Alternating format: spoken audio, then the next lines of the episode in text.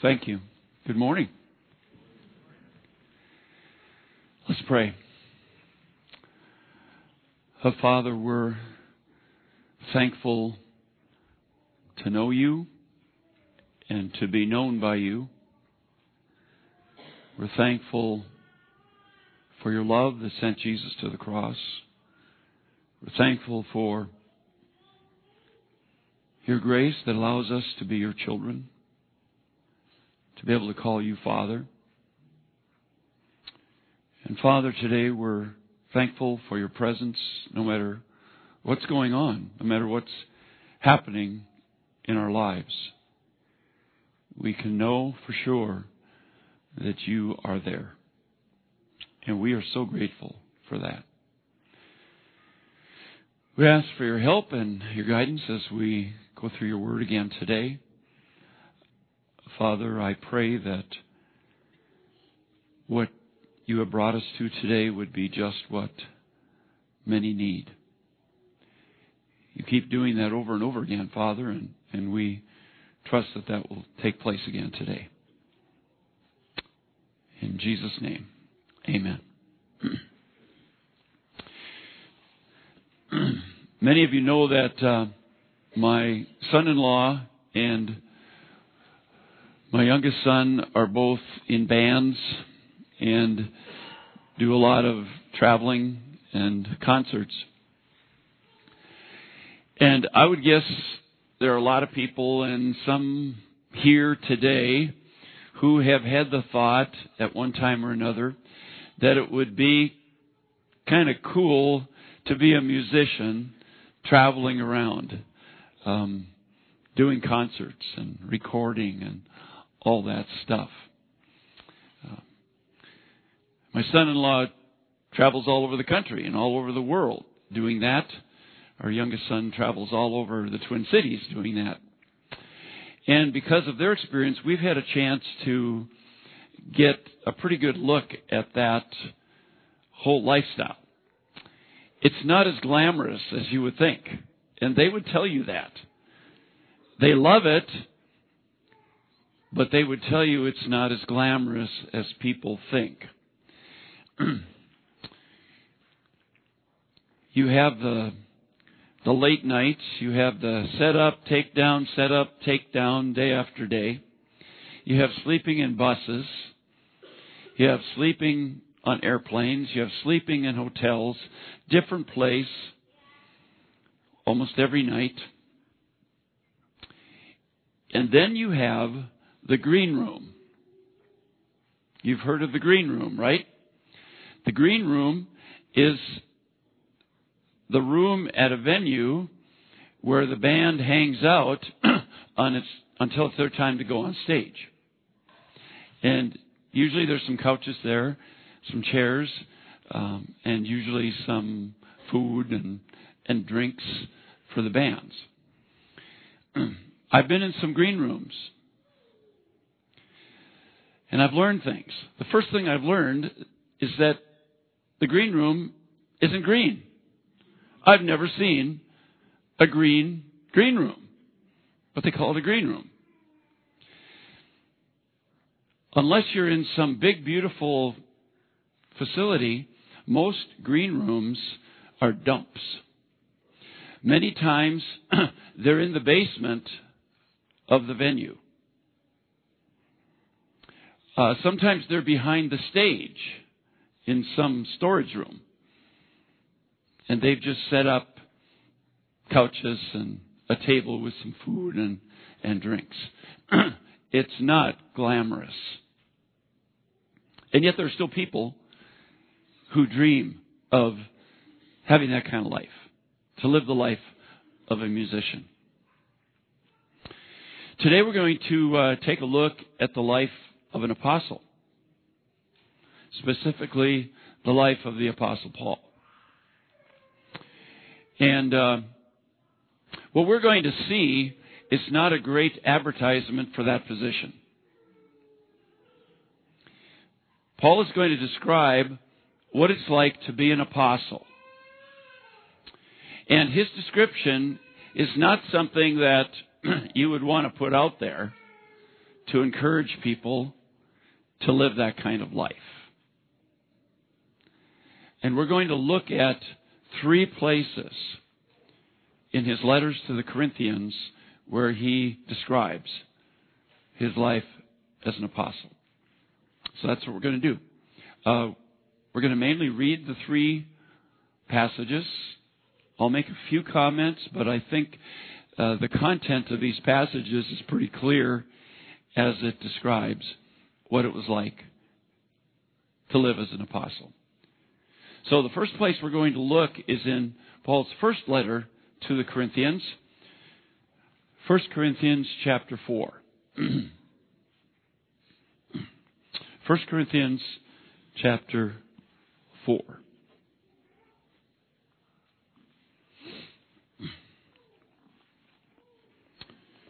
Now, this is uh, a year before Paul writes the letter we've been studying called Second Corinthians. So this is a year before. and uh, starting in verse 9, let's look at how Paul describes his life as an apostle. 1 Corinthians 4 9. He says, For it seems to me that God has put us apostles on display at the end of the procession, like men condemned to die in the arena. Now let's just stop there so we know the, the, uh, the context of this. Paul is taking us to this scene after a battle, after a war, when a Roman general would come back from the victory and he would be leading his soldiers and, and slaves. And at the very back of this procession would be the prisoners of war that they have taken. And you can pretty much count on where those prisoners are heading when the Romans bring them back, probably to the arena. And uh, Paul uses that picture. And, and, and he says, It seems to me that God has put us apostles on display at the end of the procession, like men condemned to die in the arena.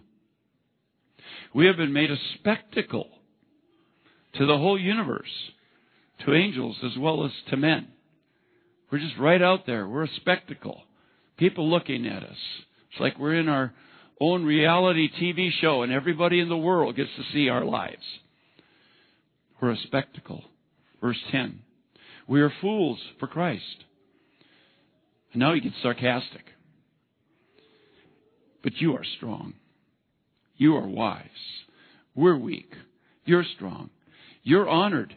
We're dishonored. To this very hour, we go hungry and thirsty. We are in rags. We are brutally treated. We are homeless. We work hard with our own hands.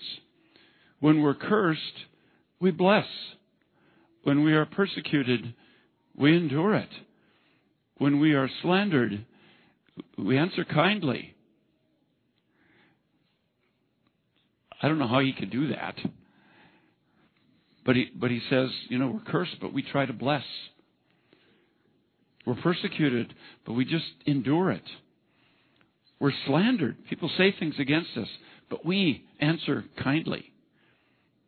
And then he makes this statement up to this moment, we have become the scum of the earth, the refuse of the world.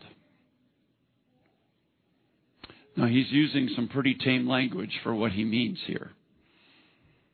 But he says, This is how we feel sometimes as apostles. We feel like the scum of the earth by how we're treated how people talk about us.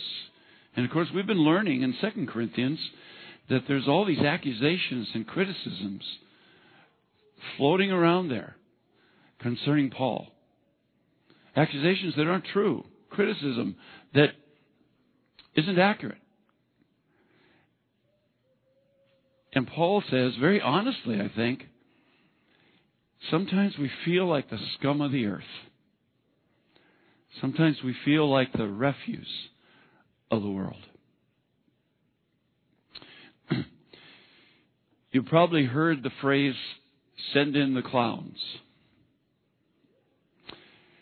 There's a Broadway musical where that song, there's a song called Send in the Clouds, Clowns, is, is sung. And the phrase send in the clowns came from back in the days of kings and royalty.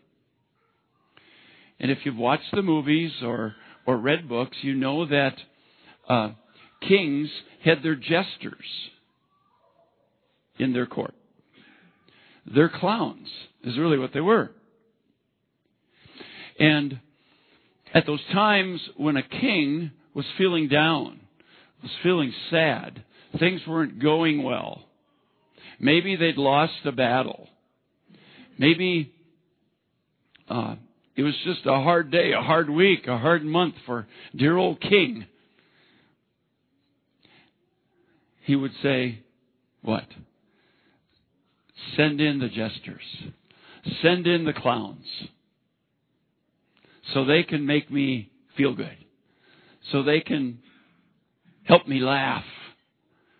So they can say and do some things that'll give me some joy. Because this is really a hard situation. And that's where the phrase send in the clowns came from. I wonder if there were times when Paul almost felt that way, where he could have said, Send in the clowns. This is getting so hard. This is such a struggle.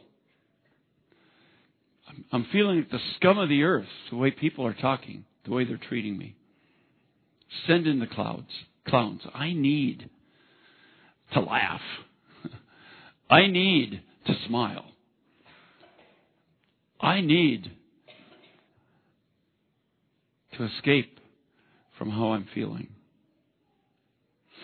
Let's go to 2 Corinthians, to uh, the book that we're studying. 2 Corinthians chapter 6.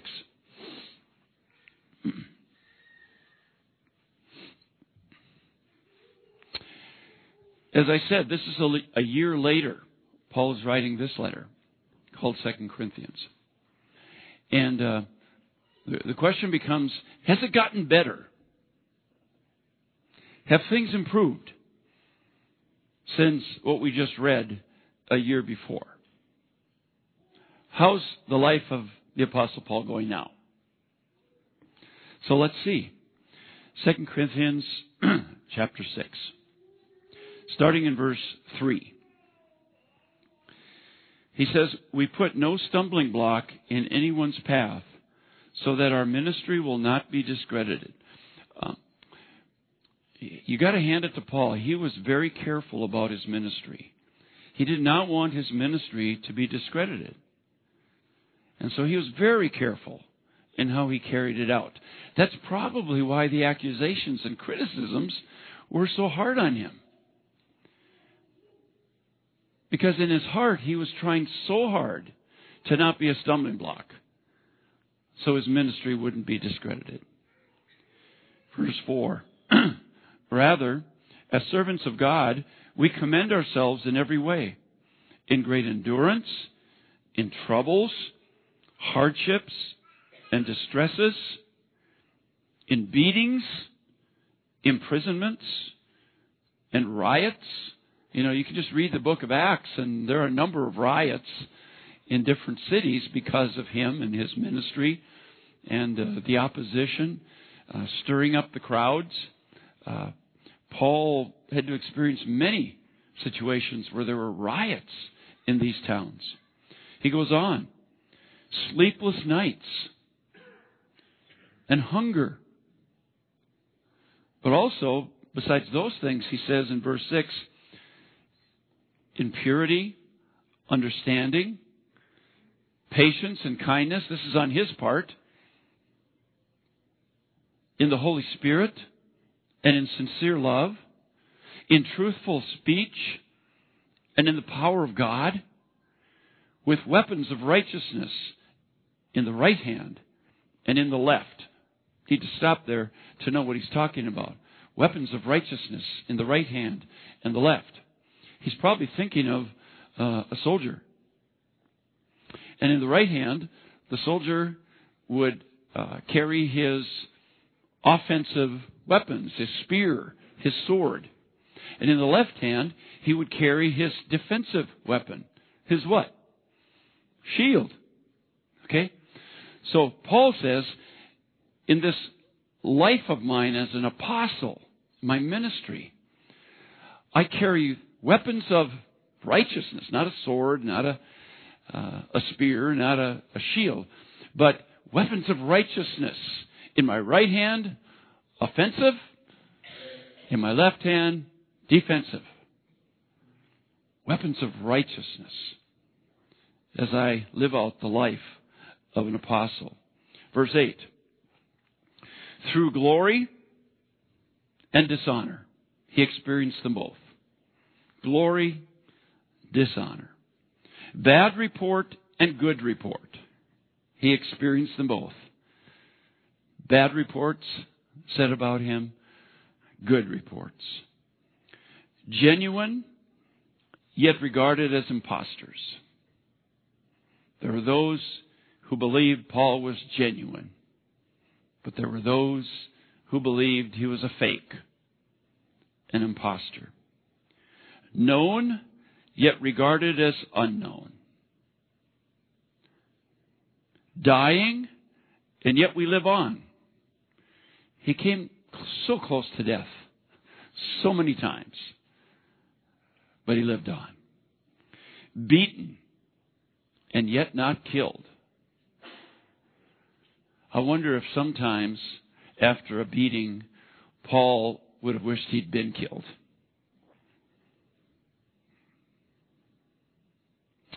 Verse 10 Sorrowful, yet always rejoicing. Experience sorrow, but also rejoicing. Poor, yet making many rich. Having nothing, and yet possessing everything.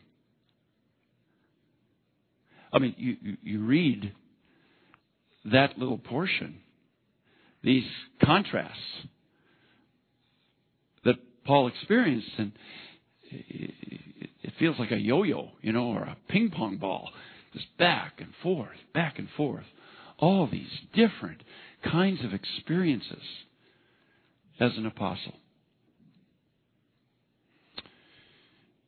And then we come to verses 11 to 13, which to me are very sad. But Paul is being real here.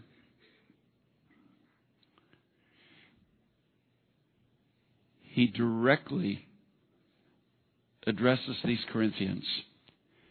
We have spoken freely to you, Corinthians, and opened wide our hearts to you.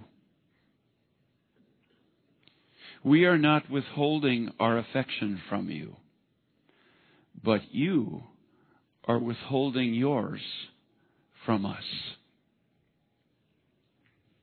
I mean, just, just think about having to write those words as an apostle who spent a year and a half with these people, led many of them to Christ, helped them start their church. And he's been trying to, in the last year, help them through some other issues.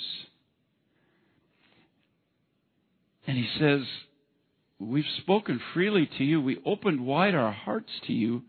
We're not withholding our affection from you, but you are withholding yours from us. See, some of the Corinthians in that church were tending to believe the critics. They were tending to believe some of the false accusations against Paul. And he says, I keep loving you. I keep opening my heart to you. I don't take my affection away from you. And you have just stopped loving me. You haven't opened your heart to me. You've closed it. You ever had somebody close their heart to you? You ever had an experience where you really cared about somebody, and whatever the situation was, they have chosen to close their heart towards you. And you've made the choice to continue your affection and keep your heart open wide toward them. So it becomes this one way thing, this one way relationship. If you've had that experience, you know what Paul is feeling with the Corinthians. And then in verse 13, he says, As a fair exchange, I speak as to my children. That's how I feel about you. Open wide your hearts also. it's like Paul is saying, you know, the fair thing would be that if I have continued to open my heart to you, that you would choose to open your heart again to me. It's like he's saying, doesn't that sound like a fair exchange?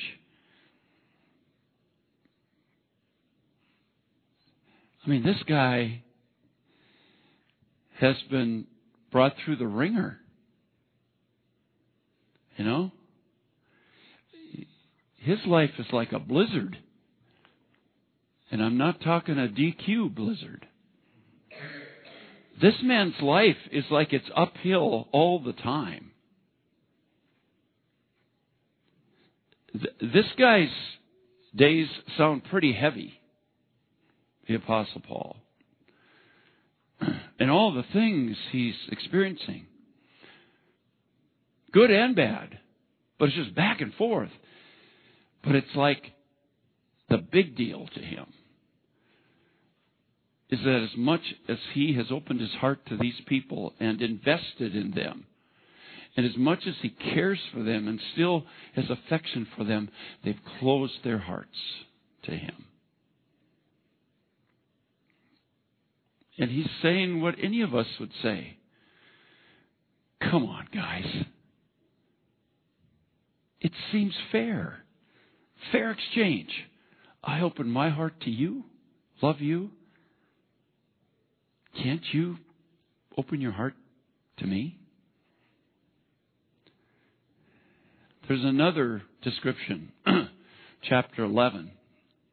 He comes back to this subject later in the letter. chapter 11, starting in verse 16. and he continues the same thread here as he describes the life of an apostle. 11:16. He says, "I repeat, let no one take me for a fool. But if you do, if you, if you do think I'm a fool, then receive me just as you would a fool, so that I may do a little boasting. In this self-confident boasting, I am not talking as the Lord would, but as a fool. I think uh, I think Paul is really uncomfortable with the fact that he has to defend himself. I think he's really uncomfortable having to address um, the, the, accusations, the, the, criticism. I don't think Paul wants to do this. Um, it, it, goes against who he is. He, he doesn't want to spend his time defending himself. And, and you kind of get that feeling of discomfort here as he's talking. Verse 18. Since many are boasting in the way the world does, I too will boast. You gladly put up with fools since you are so wise. A little sarcastic, ironic here. In fact, you even put up with anyone who enslaves you or exploits you or takes advantage of you or pushes himself forward or slaps you in the face. To my shame, I admit that we were too weak for that. a little irony there, a little humor even, where he talks about people that they're willing to tolerate, that they're willing to believe, probably referring to these critics and accusers. He says, You put up with them. You let them speak untruth. And he says, To my shame, I'm too weak to do that. What anyone else dares to boast about, I am speaking as a fool. Again, this is uncomfortable for me. I don't like to say this. what anyone else dares to boast about, I am speaking as a fool. I also dare to boast about. And then he asks questions. Are they Hebrews? And he begins to refer to they here. Probably referring to his accusers, his critics, that they're starting to believe in Corinth. And it sounds like his critics are Jewish people. Probably Judaizers, false teachers, whatever. So he, he asks these questions. Verse 22 Are they Hebrews? So am I. Are they Israelites? So am I. Are they Abraham's descendants? So am I. Are they servants of Christ? I'm out of my mind to talk like this. I am more. I have worked much harder, been in prison more frequently, been flogged more severely, been exposed to death again and again. Five times I received from the Jews the 40 lashes minus one. Three times I was beaten with rods. Once I was stoned. Three times I was shipwrecked. I spent a night and a day in the open sea. Now, friends, he's not bragging. Remember, he's already said, I'm really uncomfortable having to say this. But he's got these people out there who think they're more righteous than him, who think uh, he's not qualified to be an apostle, who question his motives. And so he's just got to say this. Verse 26 I've been constantly on the move. I have been in danger from rivers, in danger from bandits, in danger from my own countrymen, in danger from Gentiles, in danger in the city, in danger in the country, in danger at sea, and in danger from false brothers. How do you like that job description? That's the life of the Apostle Paul. Verse 27. I have labored and toiled and have often gone without sleep. I have known hunger and thirst and have often gone without food. I have been cold and naked. And he ends this description again with something very, very sad. He says, besides everything else, all this stuff that I'm experiencing, I face daily the pressure of my concern for all the churches. If, if all of that physical stuff, if all of that danger, if all of the beatings, if the imprisonments, all those things aren't hard enough, he says, I face daily inside the pressure of my concern for all the churches. Who is weak and I do not feel weak? Who is led into sin and I do not inwardly burn? he really cared. you know, when, when, when Paul addresses the criticisms, we see a lot of conviction. when he does that. But we also see this continual concern for the people. In verse 30, he says, If I must boast, I will boast of the things that show my weakness.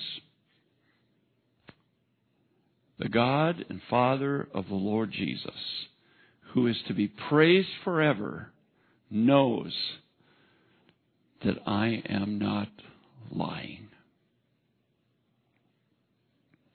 the critics, the accusers, even some of you, Corinthians, may question my motives. You may question whether I deserve to be an apostle. You may question the way I do things. But he says, God knows I'm not a liar.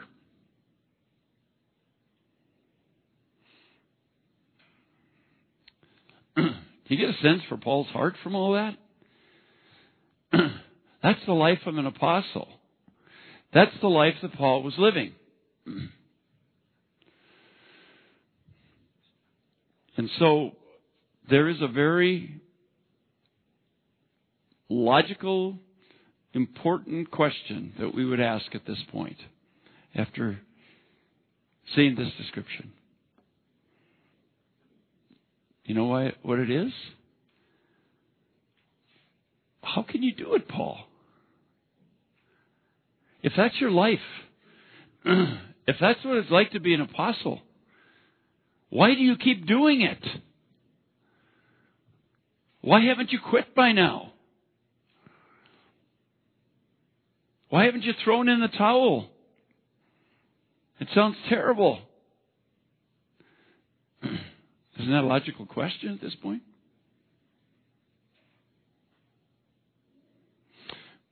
Would it be okay to say that there probably were times when Paul, sitting alone somewhere, had those same thoughts? What am I doing? It never ends.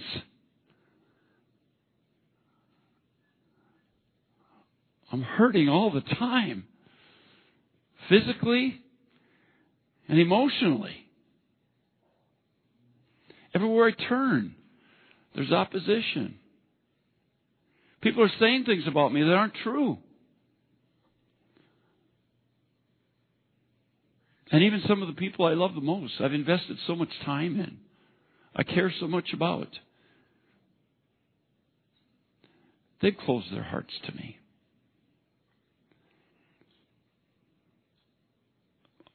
Paul was not Jesus.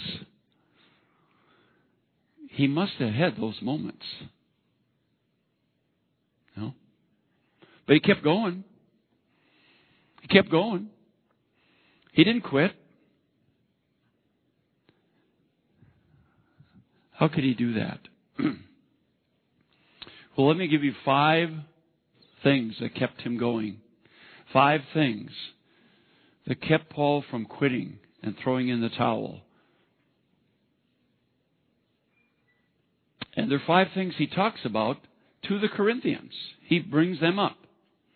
The first one is he knew who he was. You can go right back to the first verse of this letter. The first statement he makes, and it's similar to the one he made at the beginning of 1 Corinthians, and it's similar to the ones he makes at the beginning of many of his letters in 2 Corinthians 1 1, he says, Paul, an apostle of Christ Jesus by the will of God. Paul knew who he was. Paul knew what his identity was. He was an apostle of Christ Jesus.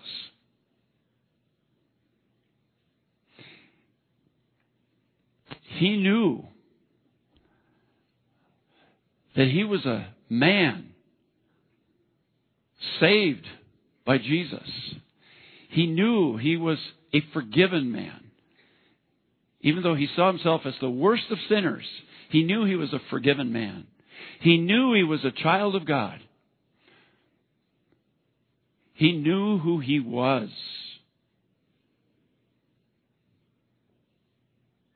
And that kept him going.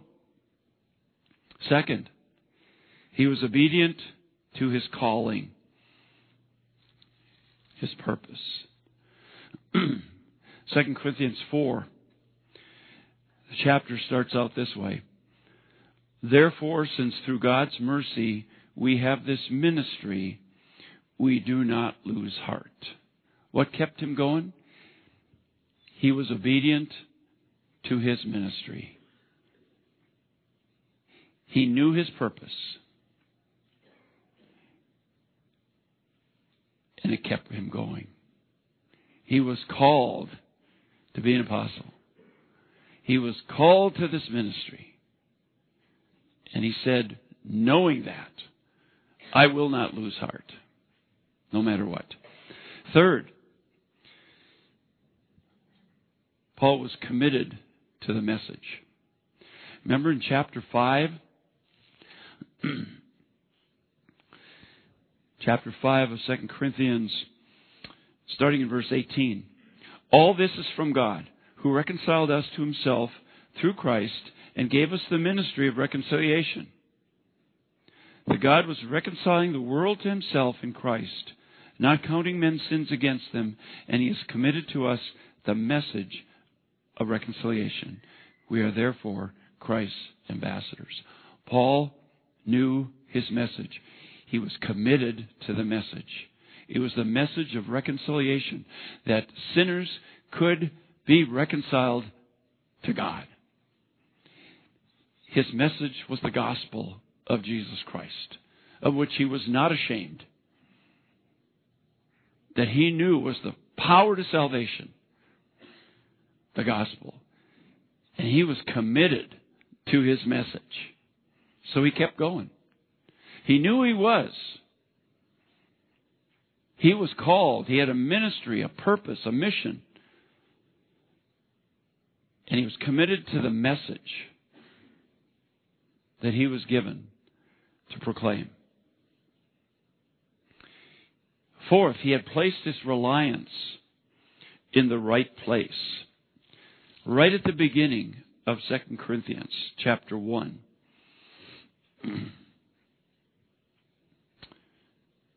chapter 1.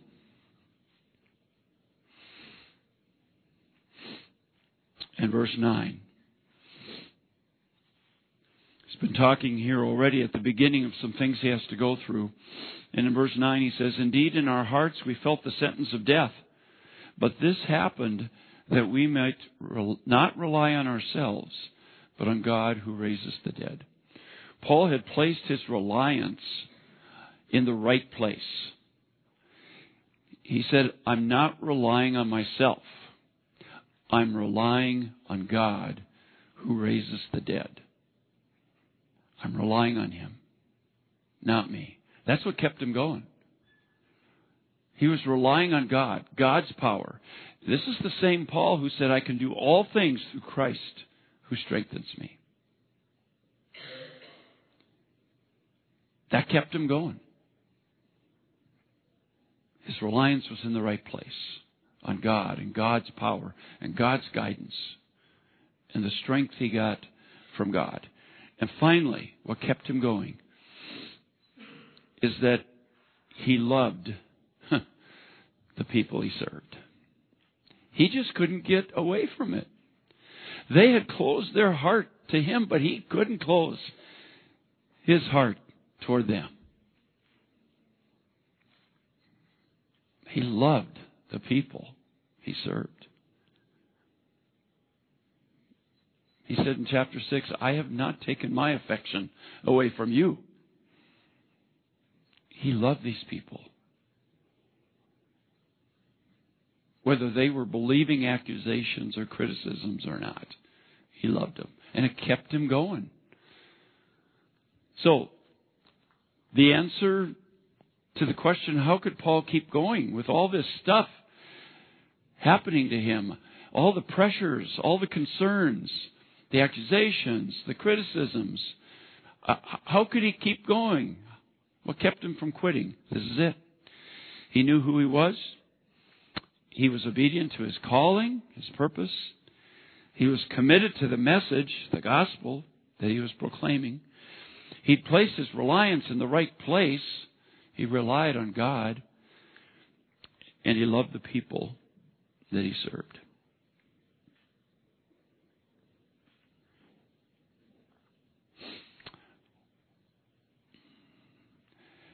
What about us? Let's just do a little application here. Now, none of us are going through all that Paul went through. We, we can't relate to almost anything in the list, in any of those lists that Paul went through. Maybe a few things. But I think we all know what it's like to struggle. We all know what it's like to feel like you're always going uphill against the wind. Um, we know what it's like to feel maybe like the scum of the earth because of how people treat us. Maybe we know what it's like to be on the receiving end of false accusations and criticism that we know is not true. And we would be able to say, like Paul, God knows I'm not lying. God knows the truth. We may know what the pressures are like inside because of our love for people and what we see them doing and what they're going through and the pressure on us just being so concerned. We may know what it's like to have opened our heart to somebody and then they close their heart to us. We may know what some physical struggle is like pain. Um, being so close to death, you can almost see it. I mean, we, we may know some of the things that Paul describes in the life of an apostle. And maybe you too have had the thought, and maybe bring those thoughts with you today. I don't know if I can keep going. I I don't know if I can continue. Um, I'm just too tired. I'm sick of this. Um, what can keep you going? what can keep you from throwing in the towel? Well, let me quickly suggest it's the same things that kept Paul going. First of all, you need to know and be sure of who you are. You are a child of God. You are not your struggle. You are not your pain. You are not your anxiety. You are not the criticisms and the accusations. You are not those things. You are a child of God if you are a follower of Christ. You are a forgiven person. You are a person who is living an eternal life and will continue to live that eternal life with Jesus one day. You are the temple of the Holy Spirit. And we could go on. Know who you are. Keep reminding yourself of who you are. It will help you keep going. Be obedient to your calling, your mission, your purpose. You have a purpose to bring glory to God, to exalt Him no matter what's happening in your life. You have a calling to live for Jesus. You have a message you too have a message to share. It's the gospel. It's the message of the love of God that sent Jesus to the cross. It's the message of forgiveness being available, the message of salvation through Jesus, hope beyond the grave. That God can change a life. You have a message. You're an ambassador for Christ. Let that keep you going. Make sure you place your reliance in the right place. Rely on Jesus. Rely on the power of His Spirit in you. Rely on God. Paul wasn't the only one who could say, I can do all things through Christ who strengthens me. It's the same Jesus.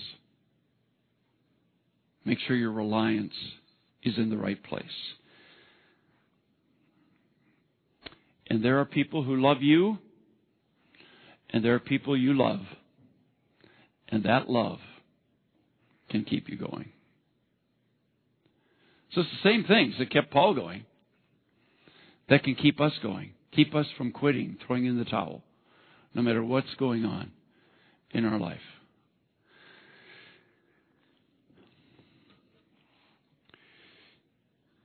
You know, uh, I've heard people, you know, when they're going through difficult times, they'll say, wow, I didn't sign up for this. You know? I didn't sign up for this. Well, you know what? The Apostle Paul did not sign up for what he experienced either. He didn't sign up to be an apostle. In fact, he was on his way to Damascus one day to keep doing what he was doing, persecuting Christians. And his trip was interrupted by Jesus, who saved him and called him to be an apostle. He didn't sign up for it.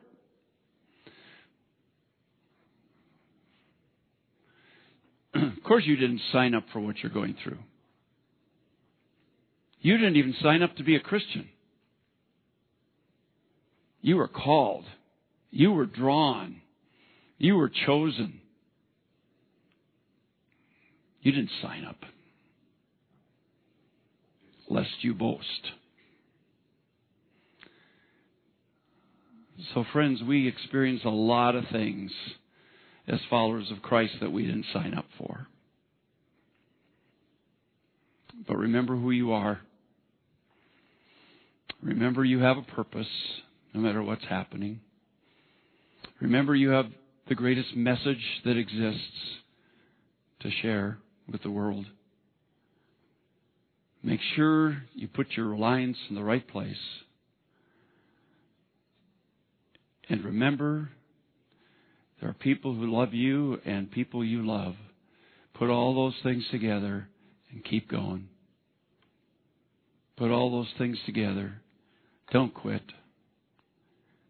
Don't throw in the towel. Paul didn't. And didn't he say a number of times, follow my example? Imitate me. Here's a place where we can do that. Let's pray. Father, we thank you for the example of your Apostle Paul, who was a, a human being just like us. And it must have been hard. And there must have been those moments, Lord, when he entertained thoughts that maybe he thought he would never entertain. But Father, you kept him going.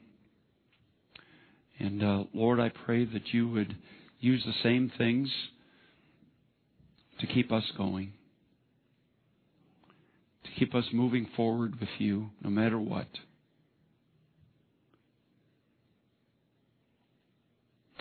Lord Jesus, thank you. Thank you for the promise to be there, to never forsake us. You gave us an identity. You gave us a purpose. You gave us a message. You give us the power. We can do it through you because you live in us. And you gave us the love, the love for you, the love for people that can keep us going. And I pray for my brothers and sisters who are struggling right now and maybe entertaining thoughts they never thought they would. Father, revive.